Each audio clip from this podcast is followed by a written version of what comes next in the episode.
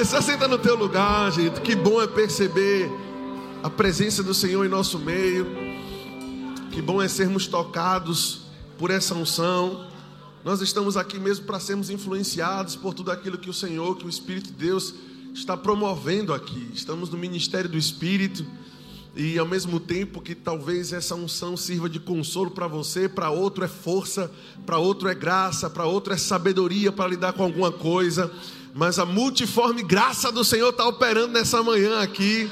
E eu fico realmente impactado com essa capacidade, do Senhor de nos alcançar nas coisas particulares que nós estamos enfrentando, vivendo. É maravilhoso. Deus é bom demais, não é não, irmão? Olha para alguém, pergunta para ele, você concorda que Deus é bom? Pergunta para ele, você tem provas da bondade de Deus na sua vida? Pergunta para ele, você pode testificar que Deus é bom? Aleluia, temos prova, irmãos, estamos de pé. Se tu está vivo é porque Deus é bom. Porque se o diabo tivesse a oportunidade, irmãos, de nos levar, já teria feito. Ou tu está achando que ele teve e disse assim, ô bichinho, vou deixar viver. Não, irmão, não tem bondade, não há raiz de misericórdia nele, não há não. A graça do Senhor, as misericórdias do Senhor, que, diga-se de passagem, se renovaram hoje de manhã, de novo, novas misericórdias. A Bíblia diz, são elas. Ela é a causa de nós não termos sido consumidos, amém? Deus tem sido misericordioso. Quantas vezes falhamos com o Senhor e o Senhor novamente nos atrai com laços de misericórdia, com amor, com cuidado. Deus é bom, irmãos. Você não veio aqui fazer nenhuma gracinha a mais para Deus, ou não, eu estou aqui porque assim, sabe, vou dar uma moralzinha a Ele. Não, irmão, tu está aqui porque senão tu não estaria salvo, não estaria vivo. A gente não está prestando um favor a Ele, não. A gente veio cultuar, reverenciar, se dobrar e dizer obrigado pela tua graça. Que às vezes parece que a gente está aqui prestando um favor para Deus, senão ele ficaria chateado com a gente, mas eu como não quero, eu não quero deixar de ter moral com o homem, eu vou vir. Que conversa, irmão. A gente está aqui porque é a nossa obrigação. Precisamos congregar, precisamos estar aqui. Deus é digno da nossa presença no culto. Aleluia. Oh, glória a Deus. Deus está pegando uns desavisados que puderam vir e ficar em casa hoje. Você não vem para cá para prestar favor a gente não, nem tão pouco. Veio assistir uma espécie de ministração ou de apresentação aqui. Ministração sim, mas apresentação não, irmão. Eu não sou ator não, irmão. Eu tenho cara de ator, irmão? Tenho não, todos nós estamos aqui. Muito obrigado pelas pessoas que fizeram não com tanta veemência assim, sabe? Mas nós não viemos não prestar um favor, não. Oh Deus, assim eu estou fazendo aqui, sabe? Para não ficar vazio o culto, estou indo ali preencher para dar uma moral. Tu está achando o que, irmão? Aleluia, se não fosse a misericórdia de Deus, teríamos sido consumidos há muito tempo. O fato de estarmos aqui vivos, irmãos, é motivo suficiente para a gente chegar aqui nessa manhã e dizer, eu não vim prestar favor nenhum, eu vim aqui porque eu preciso te reverenciar, eu preciso te agradecer. Mas vamos para a palavra, porque foi o que você veio receber nessa manhã, não é verdade? Estamos entrando em mais um mês poderoso. E quantos sabem qual é o tema do mês que nós iremos trabalhar agora? Uma igreja transbordante. Qual foi a ideia que surgiu no nosso coração, obviamente inspirada pelo Espírito, sobre o que nós iremos tratar nesse mês de julho e vai se estender para o próximo mês? Uma igreja transbordante será o tema desses próximos 2 meses, onde em cada domingo nós iremos tratar dos valores da nossa igreja e do nosso ministério. Você sabia que nós estamos pautados, norteados em valores, irmãos? Vida de fé, integridade. Se você entrar no site do ministério do qual você faz parte, se você não entrou ainda, irmão, entre, que você já entra em tanto site, custa botar verbodavida.com, irmãos, amém? .org, na verdade. Então você entra lá e existe uma aba onde nós temos ali os valores que nós cultivamos como ministério. Os valores, irmãos, basicamente é o nosso padrão de comportamento, que esses valores serão encontrados em todas as nossas ações. Tudo aquilo que nós fizermos, nós vamos procurar fazer de acordo com essa conduta, com esse padrão, com esse modo de comportamento que nós escolhemos viver, pautados na palavra de Deus. Diga comigo assim, eu tenho valores. Diga, como ministério eu tenho valores. E hoje, especificamente, nós vamos falar sobre os valores muito importantes. Os valores sobre os quais nós vamos tratar está no site. Você pode acompanhar, já te dei a dica de você saber as ministrações dos próximos 2 meses aí, né? Você vai encontrar os temas lá, porque é importante nós estarmos fundamentados, irmãos, e sabermos os valores que nos norteiam, porque às vezes você é um verbo da vida, e você está aqui, é porque provavelmente você é, a não ser que seja um visitante, seja muito bem-vindo, caso você seja, mas às vezes não sabe os valores que nós cultivamos, e está aí fora dando mau testemunho, como crente verbiano, porque verbo da vida tem um modo de seguir, irmãos, nós temos um padrão, amém?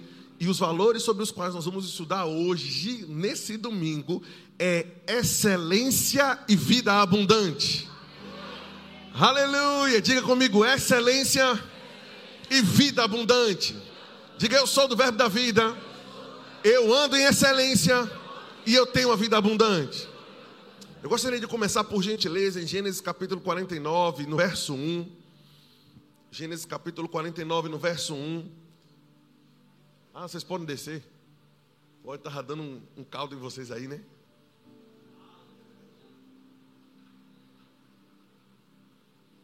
Só você, profeta, que aí não tem jeito, né? É bom ter uma musiquinha aí, que profeta gosta de música, né, não, irmão? Quando o tangedor começa a tocar aí, o negócio fica diferenciado. Glória a Deus. Quem abriu lá comigo? É claro que falando sobre excelência, nós poderíamos tratar de vários textos, vários versículos, mas foi o que o Senhor me inspirou ontem a escrever, então vá pelo caminho que Jesus me mostrou aqui, que aí vai dar certo, amém? Veja que texto interessante, o contexto aqui é Jacó, como patriarca, reunindo todos os seus filhos para impetrar a bênção, liberar profecias. Você percebe que Abraão fez a mesma coisa, Isaac a mesma coisa, Jacó seguindo o exemplo. E vale lembrar, muito embora não estamos falando de família, que a sua palavra, pai, sobre os seus filhos tem muito peso. Amém? O Senhor considera o que sai da tua boca a respeito da vida deles. Esse era um momento de extrema importância para os filhos. Perceba que no caso do próprio Jacó, que é quem vai fazer agora, ele correu atrás, irmãos, de receber, quando na verdade era o irmão que deveria, mas ele entendia tanto o peso de receber uma palavra de bênção da boca do pai, que ele correu atrás de receber aquilo para ele.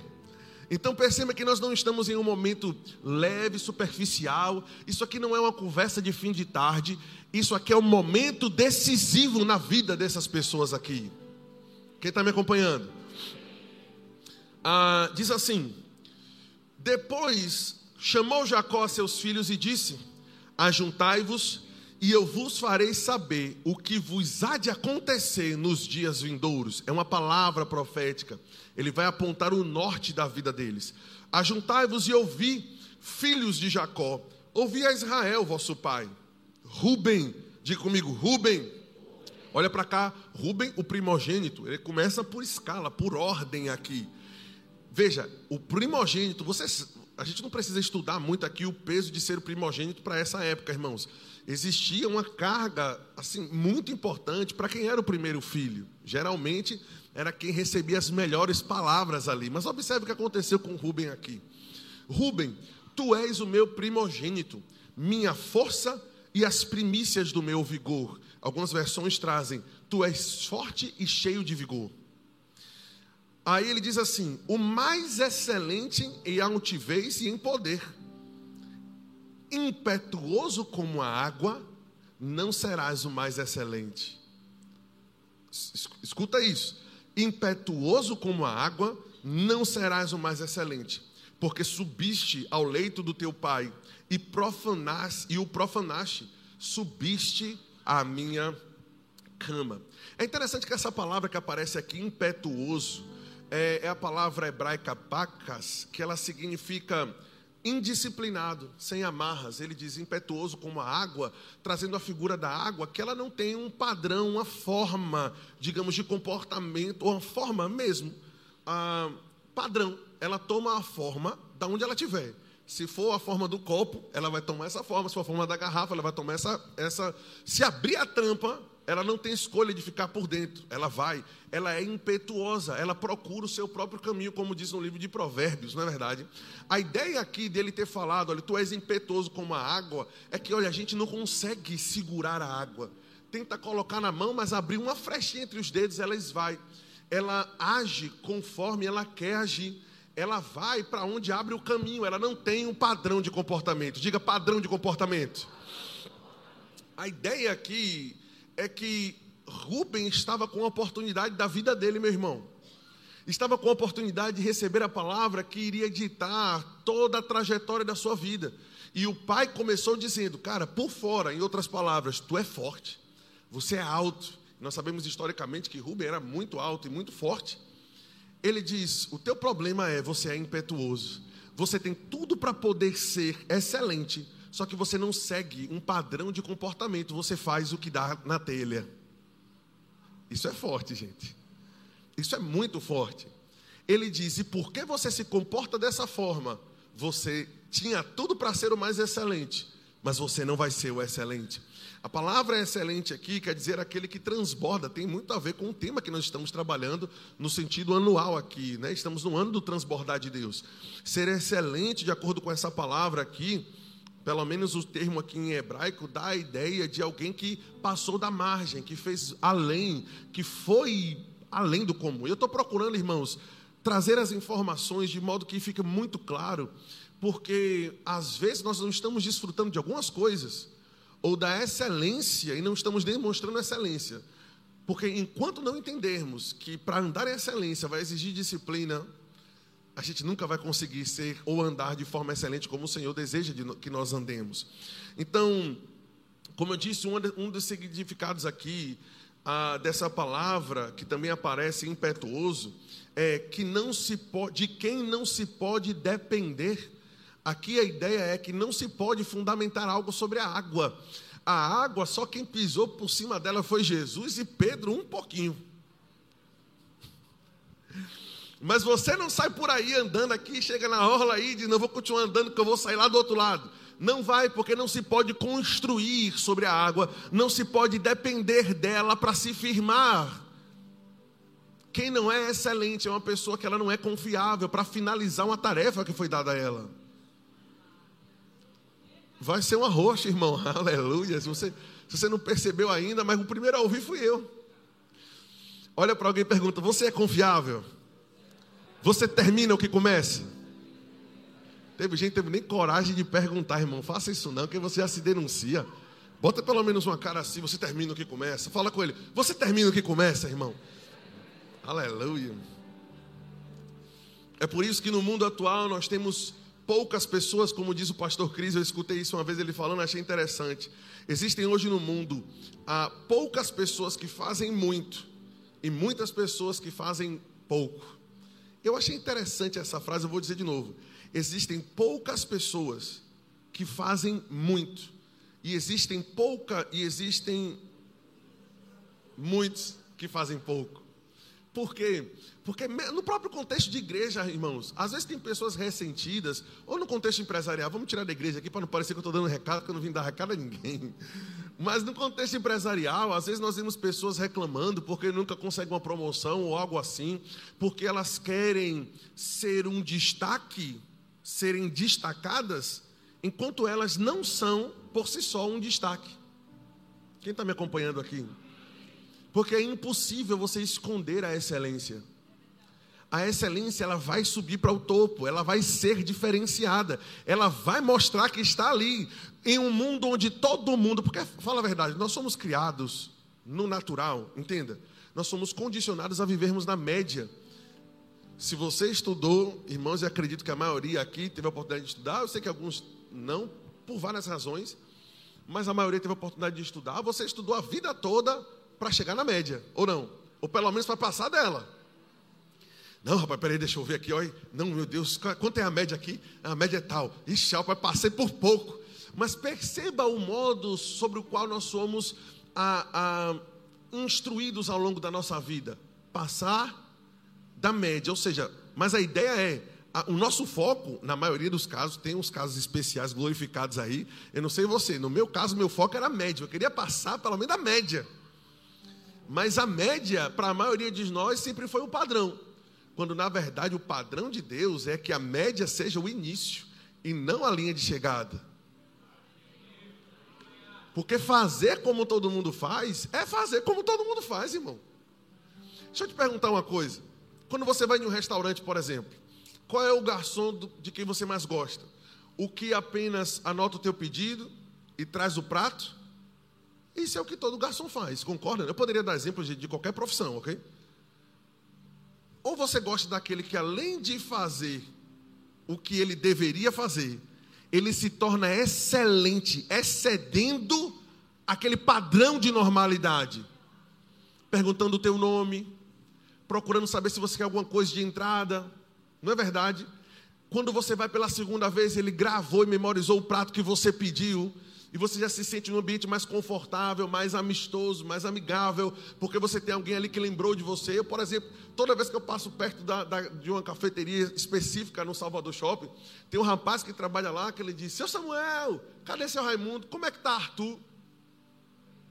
É impressionante, irmão. Eu sou impelido, presta atenção, porque a excelência a atrai. Eu sou impelido para dizer: vou parar ali para tomar pelo menos um cafezinho. O que é que me atrai para aquele lugar ao ponto de consumir ali? Alguém que decidiu trabalhar com excelência. Aleluia. Às vezes estamos orando, clamando, chorando, jejuando, pedindo a Deus que traga clientes para o nosso produto, quando, entenda, o que atrai é a excelência, é o destaque, é o a mais, é aquilo que normalmente a média não faz. Irmãos, como o verbo da vida, nós cultivamos isso, nós procuramos, não quer dizer que nós atingimos a perfeição, não, mas em tudo que nós fazemos, nós procuramos fazer da forma mais excelente possível. Excelência é você procurar, é procurar fazer o melhor que você pode fazer nas condições que você tem, até que você tenha condições melhores de poder fazer melhor ainda. Aleluia. Mas o que é que você pode oferecer? Essa é uma boa pergunta para a gente fazer. Se eu for colocar quem eu sou, o meu trabalho, o meu emprego, a minha profissão, se eu for colocar hoje em uma métrica, qual é a nota que eu me daria? Agora, seja sincero. Lembre de Romanos capítulo 12, verso 3, que ninguém deve pensar de si mesmo além do que convém. Cuidado para a soberba não dar a nota. Compare-se com outras pessoas e com outros serviços. Eu estava vindo ontem de onde foi que eu vim mesmo ontem? De Praia Grande, São Paulo. Eu dormi tarde, irmão, para poder estudar aqui. Acordei agora cedo para estudar um pouquinho, então eu tomei o aéreo, você está percebendo, né? Daqui a pouco eu vou dar uma carreira aqui. Mas eu tenho que ser excelente, irmãos. Eu não vou subir aqui para poder te dar qualquer coisa. Você precisa ser bem alimentado. Amém. Mas eu ia falar o que mesmo? Eu estava vindo de lá, pronto. Aí eu estava conversando com uma pessoa, eu vou dizer o nome porque eu vou falar sobre a excelência dela. Eu achei isso interessante, que é Lorena, eu não sei o sobrenome dela. Lorena Marques, eu acho. Ela é ovelha do pastor Paulo Bahia, Vitória da Conquista. Eu percebi que ela tem administrado, na verdade, eu observei as redes sociais do pastor Paulo, as redes sociais de Leilane, do Verbo da Vida Orlando, por exemplo. Eu achei interessante, rapaz, o pessoal cresceu. Os reels estão diferentes, os cartazes estão bonitos, as publicações, o número de seguidores aumentou. Descobri que é essa criatura que cuida das redes sociais desse pessoal. Fui mandar uma mensagem para ela, imaginando que, olha, passa aí para mim como é que funciona o teu serviço. Eu queria ter ideia de quanto é o valor, até porque eu quero utilizar minhas redes sociais, irmãos, para divulgar o reino de Deus. Amém? Eu não quero utilizar para o próprio benefício. Para mim, é uma ferramenta que Deus nos deu de divulgar a palavra, irmãos. E eu percebi que ela pega as ministrações, ela faz recortes, ela posta, e aquilo abençoa pessoas. E aí, quando eu pedi para ela, eu fiz: me explica mais ou menos como é o teu serviço. Eu até mandei para a Paty, olha o que ela me mandou. E quanto custa? Eu imaginei que ela ia colocar uma mensagem assim: olha, pastor, eu trabalho com isso, isso e isso, e o valor é tanto. Ela fez: só um minuto. Mais ou menos 20 minutos depois, ela vem com um arquivo, um PDF, que a capa desse arquivo já era uma arte feita comigo, uma pregando assim, tchá, outra pregando assim, tchá. Uma assinatura embaixo, pastor Samuel Andrade, meu irmão, aquilo inflou. Rapaz, eu digo ao meu irmão, eu estou estourado, bicho. Proposta comercial de taraná, nananá, tudo ali descrito o que ela faria, os valores e os pacotes. O que é isso, gente? Excelência. Excelência. Só o arquivo que ela me mandou como proposta comercial me deu vontade de fechar. Eu só não fechei que não tinha falado com o Paty antes. Eu disse, vou conversar com a Patrícia, vou apresentar para ela. A gente está com a conta conjunta agora e a Patrícia é a administradora, né?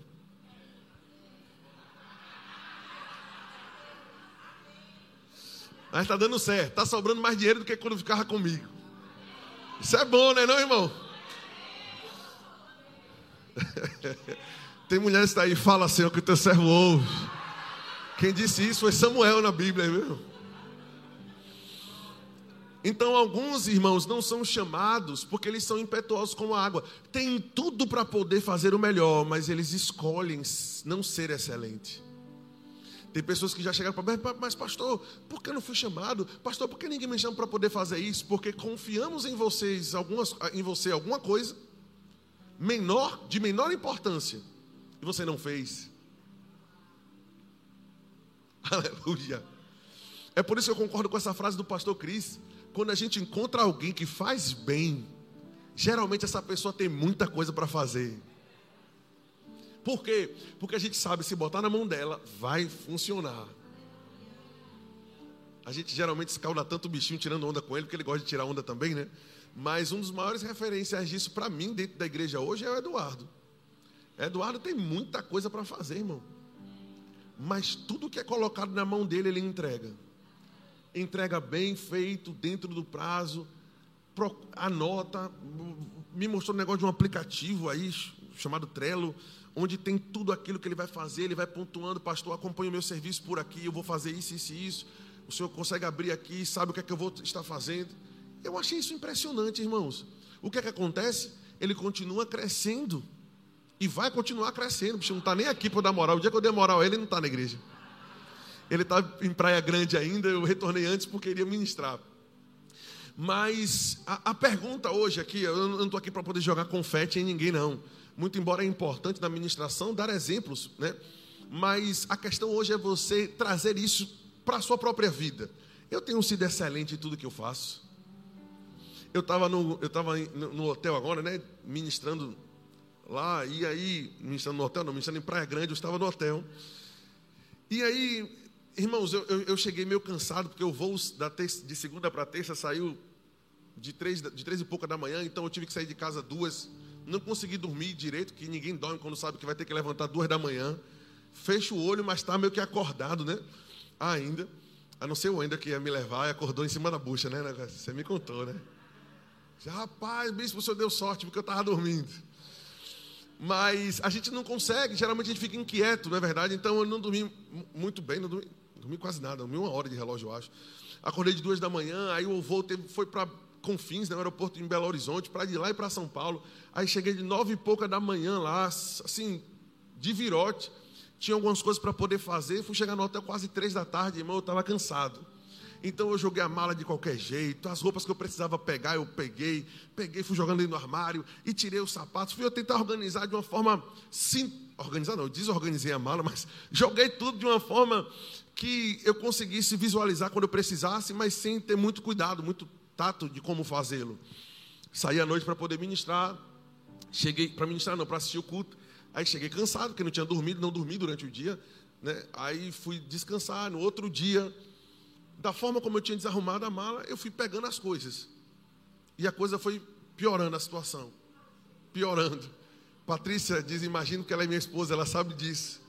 Geralmente, quando ela está comigo, ela já vai organizando. E eu fui bagunçando. Ministrei na quarta. Chegou quinta de manhã, eu ouvi o Espírito Santo falando comigo. Eu estava deitado, decidi não ir tomar café, porque eu estava estudando e resolvendo algumas coisas. Aí o Senhor falou comigo, levante e arrume o quarto. Eu não estava nem esperando, irmão, ouvir isso. Obrigado, irmã, pela empolgação.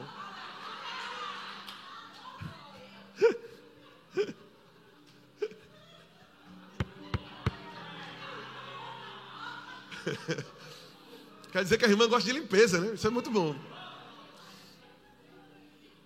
Aí na hora eu pensei assim, meu Deus, Patrícia não está aqui. Geralmente ela faz isso de forma assim natural. Ela não precisa ser mandada pelo Espírito Santo. Cadê os homens aqui nesse lugar? Olha, o pastor Carlos tocou em grande e fez graças a Deus.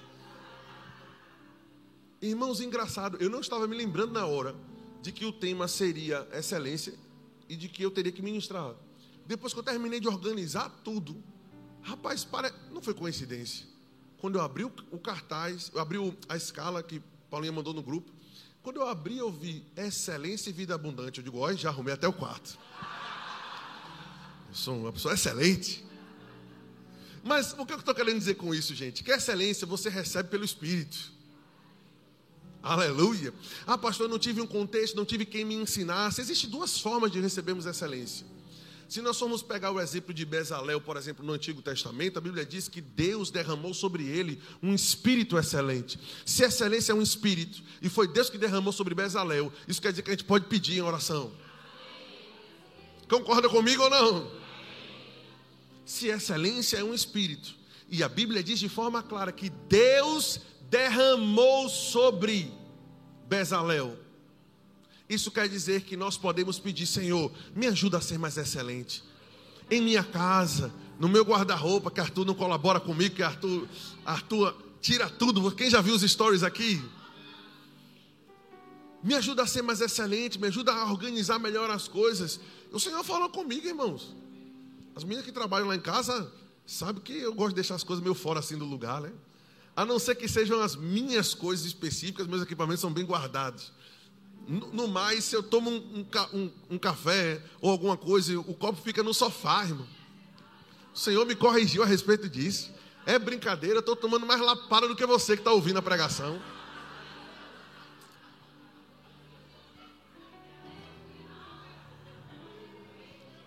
Você sabia que uma das pessoas, eu não sei se ela está aqui agora, mas a babá de Arthur, que é Cláudia, que graças a Deus, assim, foi uma pessoa de Deus, foi uma resposta de Deus para nossas orações, cuida muito bem de Arthur.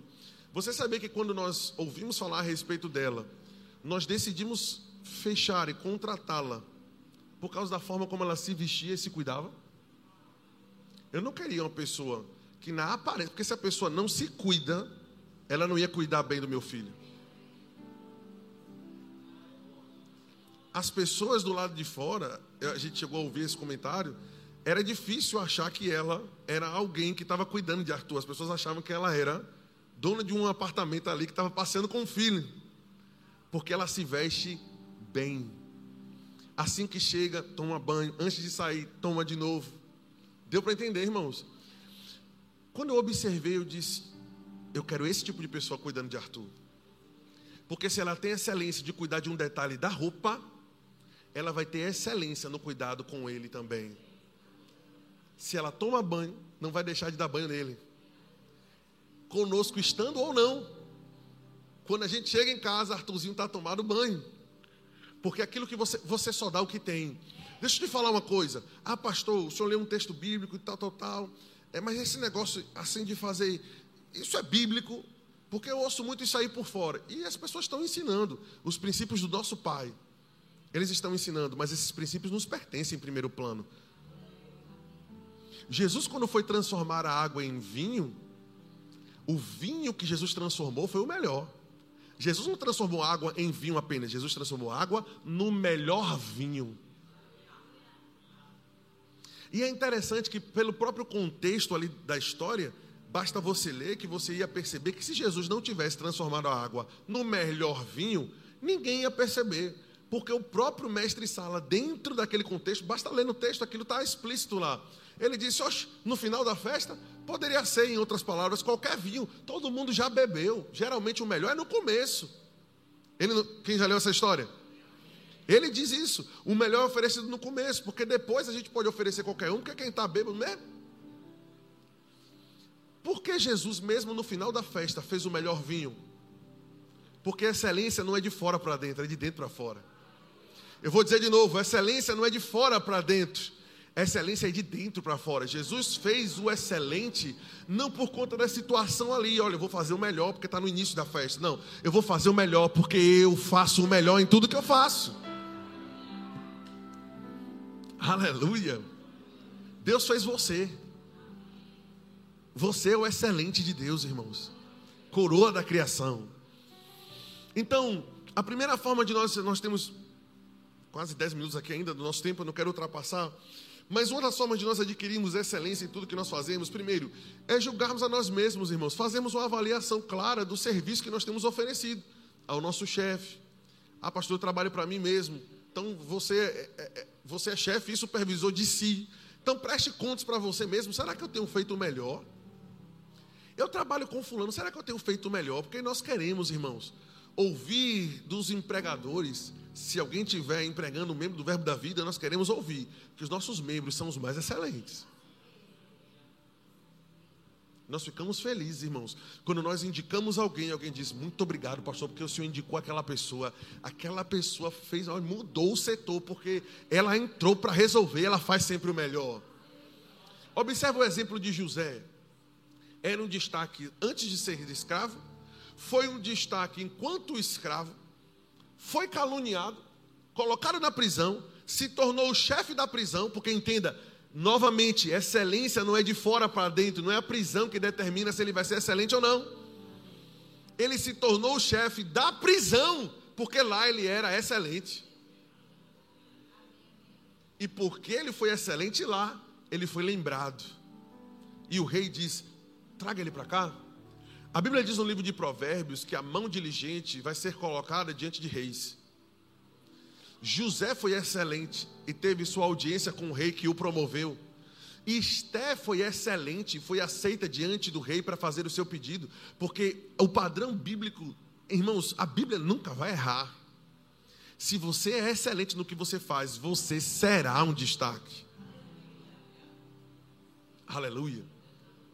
Agora, o que é que a excelência pode atrair também? Comentários maldosos. Quando você tem alguém que decidiu não viver em excelência do seu lado, e você decidiu ser alguém excelente em tudo que faz, você vai incomodar essa pessoa. Querendo ou não. Porque ela vai achar que tu está sendo soberbo. Ela vai achar que você está querendo se aparecer. Não é que quem é excelente quer se aparecer, quem é excelente vai aparecer. Quem está me acompanhando aqui? Querendo ou não, porque o serviço excelente vai ser um destaque. Eu nunca consigo me esquecer de quando nós casamos, aí nós fomos comprar a nossa viagem para a lua de mel. Na verdade, nós ganhamos o valor para a lua de mel, ou seja, nós estávamos com valor para poder comprar a viagem. E aí eu cheguei na primeira agência de viagem que eu encontrei, eu digo: vamos na agência de viagem, onde é que tem? No shopping. Vamos entrar aí, vamos ver. Passei pela primeira agência de viagem, tinha uma mulher sentada com as mãos assim, entre o cabelo assim, entrançada no cabelo assim, e a perna batendo assim. Eu digo: misericórdia, essa criatura está estressada. Aí eu olhei: tudo bom, querida, como é que vai? Isso aqui é uma agência de viagem? Porque parecia uma casa de câmbio também. Por isso que eu perguntei, não estava óbvio, né? Mas eu vi aquele letreirozinho assim, com uns pacotes e tudo mais. Eu estava na dúvida, perguntei. Aí ele olhou assim para mim e fez assim: gente, a gente não precisa falar diante de Deus, a nossa palavra é sim e não, né? Ela olhou para mim e fez assim: senta aí. Meu irmão, mas a bicha deu uma ordem tão bem dada que eu sentei. Senta aí, eu entrei. Sentei, só para ver onde é que ia chegar esse negócio. Meu irmão, uma voz de comando, bicho. Aí ela olhou para mim assim e fez: quer ir para onde? Aí eu fiz: a gente está pensando, Patrícia queria um lugar de neve, a gente pensou em Bariloche e tal. Ela digitando: vai que dia? Volta que dia? Né? Rapaz, eu quase dou o CPF, cartão do SUS e tudo. Sai dando as informações assim, pá. Aí ela fez, imprimiu um papel. Você já viu o papel de agência de viagem? Você não viu ainda, irmão? Vem várias opções de voo, várias opções de horário, várias opções de tudo. Porque sai um pacote inteiro. Ela girou o papel, fez assim: tá aqui. Eu olhei para aquele negócio, eu fiz: a senhora poderia me ajudar? Porque eu não estou entendendo metade do que está aqui. Ela olhou assim e fez: tá aí a informação. Eu levantei e fiz: obrigado pelo atendimento, viu? Aí quando eu estou saindo, ela: não, senhor, calma, não sei o quê, porque pareceu que eu estava fazendo um favor. Você sabia que eu não fechei ali? Eu não fechei. Presta atenção, eu não fui para perguntar, eu fui para comprar, gente. Ela acabou, a loja perdeu uma venda, o patrão perdeu porque botou qualquer funcionário lá sem excelência. Aí nós fomos para uma outra, que foi a... Não vou fazer propaganda não, que eu não estou aqui recebendo nada, né? Uma outra agência de viagem. A gente chegou lá e sentou, irmão. Você vai entender porque Patrícia riu. Eu nunca tive na presença de alguém com tão mau hálito do que aquela criatura. Irmão, você não tem ideia não. Ela estava falando, eu estava aqui assim, ó.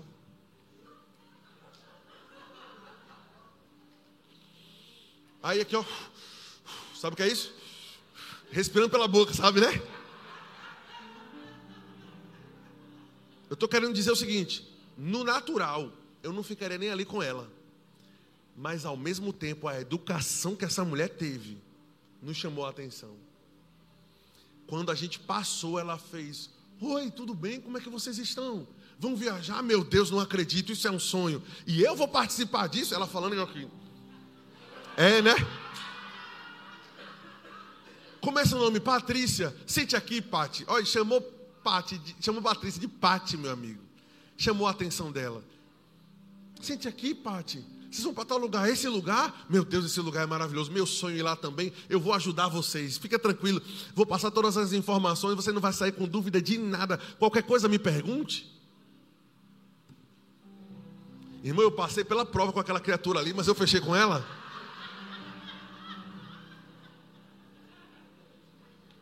Você entendeu porque a Patrícia riu tão alto, né? Aquilo me marcou, irmãos. O atendimento e a outra coisa também. Criou uma marca. Porque o excelente, irmãos, ele se torna uma marca. Não queira ser uma marca pelo mau hálito, em nome de Jesus. Irmão. Mas queira ser uma marca por causa da excelência do seu serviço. Você deu um prazo para alguém, cumpra esse prazo. Mesmo que você entenda, rapaz, consigo entregar em uma semana. Deixa eu colocar 3 dias a mais e dizer que meu prazo são 10 dias. E eu vou entregar antes do prazo em 7, que já é o meu prazo mesmo. Mas com um pequeno ajuste, você se torna alguém excelente entregando antes do prazo. Porque é ruim, irmãos, você depender de alguém. Eu, por exemplo, a gente foi fazer um serviço de gesso lá em nossa casa. Eu paguei metade. E o rapaz sumiu do mundo. Eu não consegui mais falar com ele. Outros não cumprem um prazo. Vou estar aí tal hora. Irmãos, a sua palavra e você são um só. Se eu não posso dar crédito, se não podemos dar, se as pessoas não podem, deixa eu me incluir, para não parecer que eu estou aqui falando só para vocês, eu estou incluso. Se as pessoas não podem dar crédito à nossa palavra, irmãos, elas não vão dar crédito a gente mesmo, porque nós somos aquilo que falamos. Então, a pergunta é: eu estou sendo mais excelente dentro de casa? Você sabia que excelência não é exigência? Ah, pastor, porque tem pessoas que dizem assim: pastor, eu não fui promovido, eu não dei o melhor, porque eu não fui promovido. Um dia que eu for promovido, eu dou o melhor. Não, você dá o melhor para ser promovido, não porque foi. Dar o melhor é o caminho para a promoção, não é o efeito dela. Nós damos o melhor, gente, porque a Bíblia diz que a excelência de Cristo repousa em nós. Nós somos o melhor em tudo aquilo que nós fazemos. Independente, irmãos. Você acha que tudo que eu estudei e anotei a respeito de excelência eu estou falando aqui? Não estou não, irmão. Dá para escrever um livro disso aqui. Mas não importa. Eu estou falando o que o Espírito está me inspirando para falar nesse exato momento. Mas o meu papel de excelência tem que ser feito. E aí as pessoas podem achar que é porque eu sou genro do pastor... Ou podem achar que estou onde estou porque casei com Patrícia. Mas, irmão, eu vou te contar uma coisa. Eu lembro que logo quando eu cheguei na igreja, tinha um rapaz que tocava bateria. E o instrumento que era necessário para aquela época era a guitarra. Então eu decidi entrar, porque eu sabia tocar alguns instrumentos. E decidi entrar no instrumento que estava vago. Até então não tinha falado que sabia tocar bateria, né? Aí estava a Genilson tocando, na época, e estava com dificuldade de colocar determinada música, porque a pessoa não sabia tocar aquele ritmo. Aí eu fiz assim: rapaz, eu posso sentar aí? Foi na época que eu estava treinando, não foi igual ao domingo passado, que eu errei umas 3 vezes, não, irmão. Foi na época que eu estava tocando, eu toquei domingo passado, mas eu tinha um ano sem tocar. Foi na época que eu estava treinando, mas eu estava afiado, bicho. Quando eu sentei, eu fiz exatamente o que Genilson pediu que eu fizesse. Daquele dia... Até o dia que esse rapaz abençoado saiu da igreja, eu ganhei um inimigo, bicho. Eu tô mentindo. O cara não quis ver minha cara mais. Agora a pergunta é, quem está errado? Eu porque consegui fazer? Ou ele porque não estudou tanto quanto foi necessário para conseguir fazer? Porque eu entendo que o dom e a graça de Deus vem sobre nós para desempenharmos determinadas funções. Deus me chamou e parte do meu chamado é envolvido com música, eu entendo isso. Mas isso não quer dizer que eu não me esforcei para aprender não, irmão. Eu criei muito calo na mão para poder aprender a fazer o que eu faço hoje, irmão. Senti muita dor no pulso para poder aprender a tocar teclado, porque quando eu cheguei na igreja, eu aprendi a tocar a teclado e ministrar. Quando eu cheguei no verbo, eu não sabia antes. O pastor precisou de alguém para o culto de quinta, e eu disse, eu vou aprender. Alguns deram desculpa, bota um playback. Ao invés de dizer, eu aprendo. Eu lembro que eu consegui na época um teclado pequenininho, assim, que funcionava com pilha. Porque alguns poderiam dizer, eu só vou aprender quando eu tiver o teclado que eu quero. Isso é exigência. Exigência é só querer fazer quando você tem todos os recursos que você acha que precisa ter. Excelência é fazer o melhor com o que tem. Quem está me acompanhando aqui?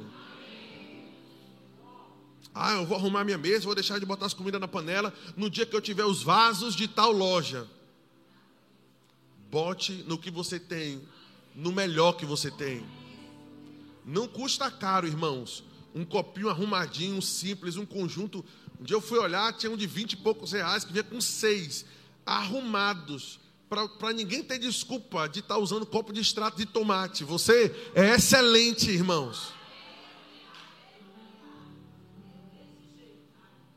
Aleluia. Em nome de Jesus, pega essas comidas que estão em vasilha de margarina, irmão. E sabe o que é o pior do que a margarina? É o que eles faziam lá em casa. É o espírito de engano de botar no vaso de sorvete. Fazer o cara abrir achando que vai tomar um sorvete e tem feijão, bicho. Com aquele osso em cima, assim, ó, endurecido. Não, lá em casa... dos meus pais, não na minha. Pelo amor de Deus, Patrícia corrigiu aqui. Não na minha. Irmãos, às vezes, presta atenção. Tem coisa que você já poderia ter jogado fora, irmão. Tu fica aguardando ali. Tu quer alguém poder arrumar a sua casa, te ajudar. Chama o pastor Samuel. Eu sou a melhor pessoa para jogar coisa fora, bicho. Eu detesto coisa quebrada, coisa que não está funcionando. Eu vejo aquilo ali, me incomoda. Eu digo, peraí que eu vou papocar esse Satanás na parede. Eu lembro que a gente foi organizar as coisas lá em casa, e estava um quartinho lá que estava com meio mundo de coisa, meu amigo. E eu dizendo, em minha casa não tem quarto de bagunça. Não, quem está organizando, pois organize, porque em minha casa não tem quarto de bagunça. Não tem. Ou eu arrumando, graças a Deus que o Senhor nos deu condições hoje de ter alguém que faça. Mas eu disse, não. Aí eu digo, peraí que eu vou entrar. Irmão, elas tiveram que correr atrás, porque eu estava jogando até as coisas dela fora. Pastor, essa é minha sandália. Eu digo, é melhor pegar, senão eu jogo fora, porque o que tiver nesse quarto, eu quero esse quarto organizado, porque na casa de crente não tem cantinho de bagunça. Aleluia. Eita, que tem gente que eu arrumei serviço para você agora, não foi, varão? Tem as mulheres clamando, dizendo, já sei, pastor, vou botar ele para fazer isso hoje.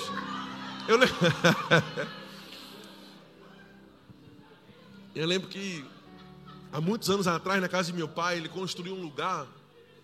Ô, irmão, era tanta tralha ali dentro, mas tanta, que um dia ficou até difícil de arrumar. Ele disse, rapaz, não sei nem como é que eu organizo isso. Eu digo, rapaz, eu sei. De 10 reais que eu organizo, rapaz, quem é que vai organizar com 10 reais? Eu digo, eu vou comprar de querosene e vou tocar fogo. Pegava um negócio velho, 30 anos que não usava. Não, olha, o Espírito está falando com gente aqui, irmão. A palavra está sendo cirúrgica.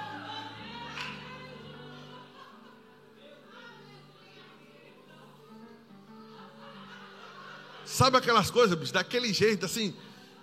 Essa sandália aí, deixa eu jogar fora. Não, essa sandália tá nova. Eu digo, mas rapaz, essa Havaiana aqui tá com a correia quebrada. Não, eu vou botar um preguinho embaixo. Olha que teve gente que desviou o olhar de mim. Você joga essa sandália com arame fora em nome de Jesus. Pastor, eu não tenho condições de comprar uma outra. Você vai me procurar e eu vou te ofertar uma sandália, irmão. Mas no nome de Jesus, joga essa sandália fora. Quando você decidir, irmãos, criar espaço para a excelência, a provisão vai chegar para a sua vida. Eu lembro que, irmãos, eu sempre gostei de estudar, ler, até porque a Bíblia diz que o homem de entendimento é um espírito excelente. Excelência, ela é demonstrada no entendimento. É a sabedoria que é chamada de froneses na Bíblia. O termo froneses no hebraico quer dizer sabedoria demonstrada pela prática. Não é somente a sabedoria de quem sabe resolver tudo na boca, mas na hora não faz nada, né? A verdadeira sabedoria bíblica, ela é vista porque a pessoa tem a ideia e coloca em prática. Não é verdade? Deus está falando em tudo hoje aqui, né? E aí eu sempre procurei buscar entendimento, saber das coisas. Eu gosto de ler, de me informar. Eu não gosto de sentar numa mesa e ser ignorante a respeito de um assunto e não ter assunto para conversar com as pessoas, não gosto. Então quis estudar e não tinha uma mesa no meu quarto na época, quando eu morava na casa dos meus pais. E queria, Senhor, eu preciso de uma mesa. Eu não quero estar estudando na cama não, eu quero estudar sentado na mesa. Aí eu lembro que na época eu disse, rapaz, sabe o que eu vou fazer? Eu lembrei que num quintal tinha uma mesa de passar ferro que tinha quebrado a ponta, aquela ponta menorzinha da mesa, né? Eu disse, rapaz, vou pegar aquela mesa ali, vou botar uma tábua por cima, vou forrar com um pano, vai ficar bonitinho, pelo menos eu vou arrumar. Olha, tentando, olha, pense que foi uma miséria organizada, um espírito de miséria ali, mas arrumadinho, vou jogar um paninho por cima, né? Aí sentei, tal, chego na mesma semana, quem é que está pregando aqui na igreja? Rosana, ela mesmo, que vai estar no Superabundante, para arrancar as craqueiras que resta ainda de meio mundo de gente. Ela estava lá e ela disse, o Senhor está falando com alguém aqui, que enquanto você não tirar o velho, o novo não chega. Crie espaço para a excelência. Aí, entenda, a verdadeira sabedoria não é absorver o conhecimento. Froneses é pegar o conhecimento e colocar em prática. Eu cheguei em casa, peguei aquilo tudo, irmão, joguei de novo no lixo, da onde eu tirei. E disse, o Senhor vai prover para mim, porque agora eu estou obedecendo o comando da palavra. Naquela mesma semana, uma mesa chegou para mim, irmão. Eu estou te contando um exemplo de tantos anos, mas de lá para cá eu poderia te contar vários exemplos em que nós observamos esse processo acontecendo. Quando você decidir ser excelente, irmãos, e criar espaço para a excelência, a provisão do Senhor pode ser derramada sobre a sua vida. Você sabia que tem coisas que nós fazemos, coisas como essa, que estão bloqueando? Coisas como essa, ações como essa, de procurar fazer de qualquer forma, procurar fazer de qualquer jeito. Mas para concluir, excelência ela pode ser adquirida, entenda, não por um meio só, mas por todos esses. Primeiro, pedindo ao Senhor, me ajuda a ser organizado, Pai, me ajuda a ser excelente. Me ajuda a dar o meu melhor. Eu estou entrando no meu trabalho aqui agora, Pai. Me mostra caminhos de ser excelente, de fazer além do óbvio. O excelente faz além do óbvio. Segundo, por modelar pessoas. Biblicamente, a excelência você aprende quando você cria referenciais que estão onde você deseja estar e você começa a...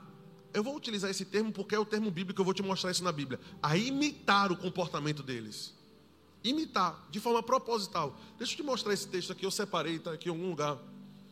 Eu estou concluindo já. Você está sendo abençoado? Aleluia! Tem irmãs aí empolgadíssimas aí.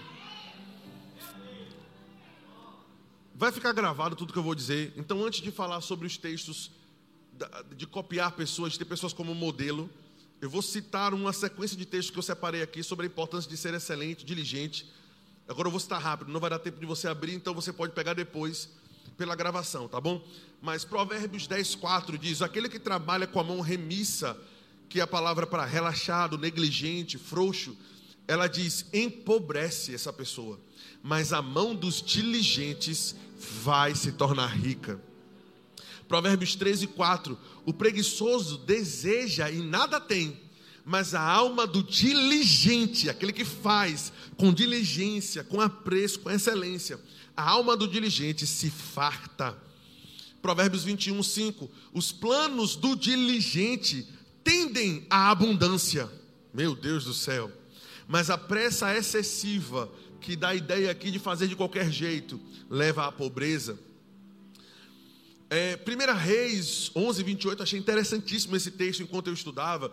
Diz: ora, vendo Salomão que Jeroboão era o homem valente e capaz, moço laborioso. Veja que palavra interessante, já vou te dizer o que ela significa.